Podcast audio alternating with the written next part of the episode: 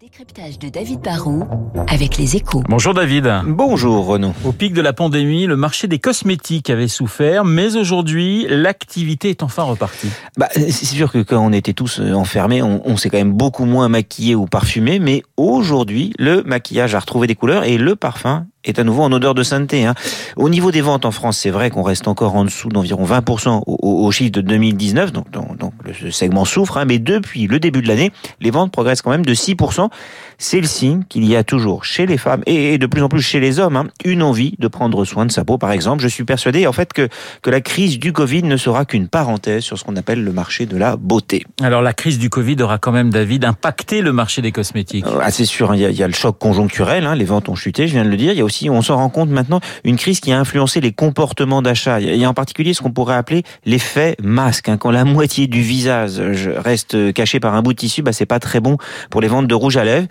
Mais finalement, bah, c'est bon pour le parfum ou pour le mascara, dont les ventes euh, ont carrément explosé. Et ça, bah, ça se voit dans les chiffres. Hein. L'autre bouleversement lié au Covid, c'est l'accélération du e-commerce. On pensait avant le Covid que pour le maquillage, il y avait forcément besoin d'un conseil en boutique. Après, on s'était dit qu'Internet, ça marcherait peut-être juste au moins pour les, les commandes de produits déjà connus des clients ou des clientes. Hein. Aujourd'hui, en fait, on se rend compte que ça marche en fait très bien, même pour les nouveautés. Dans certaines enseignes, le e-commerce, c'est déjà 20% des ventes. Et la France est bien positionnée sur ce marché de, du maquillage? Ah bah, Les Américains ou les Japonais sont aussi présents sur ce marché, c'est sûr, mais je crois qu'il faut vraiment le dire, nous sommes les vrais poids lourds de ce secteur, avec des acteurs comme L'Oréal, qui comptent des, des, dizaines et des dizaines de marques, ou alors des, des marques de luxe, hein, comme Christian Dior ou Guerlain, et puis des, des spécialistes comme euh, Clarins. On a aussi des distributeurs très puissants comme euh, le groupe Sephora. En fait, on est au cœur de l'écosystème des cosmétiques.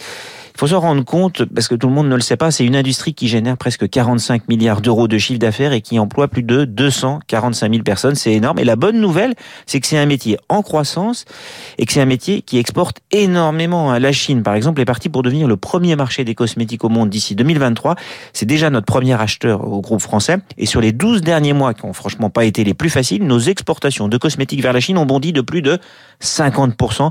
Franchement, j'aimerais bien voir un peu plus de secteurs dans le même cas. Le décryptage de David Barou dans une petite minute, le journal de 8 heures présent.